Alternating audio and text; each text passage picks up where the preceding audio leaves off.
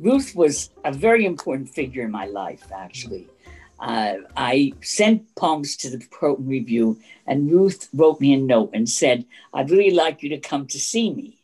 Mm-hmm. And I was a typical sort of 1950s housewife. Um, I mean, I was I was an adjunct too in teaching in colleges, but in many ways, I was a very conventional kind of person, and I never went anywhere without my husband. So Ruth said, "Come to see me." So mm-hmm. I drove to Croton, which was a big deal for me because that seemed like very far away for yeah. me. And I got to Croton, and I met your mother, and um, we sat in her study and we sat together for about five hours. That had such a generosity Ruth had that it was as though she couldn't help but give away part of herself to other people and to encourage other people.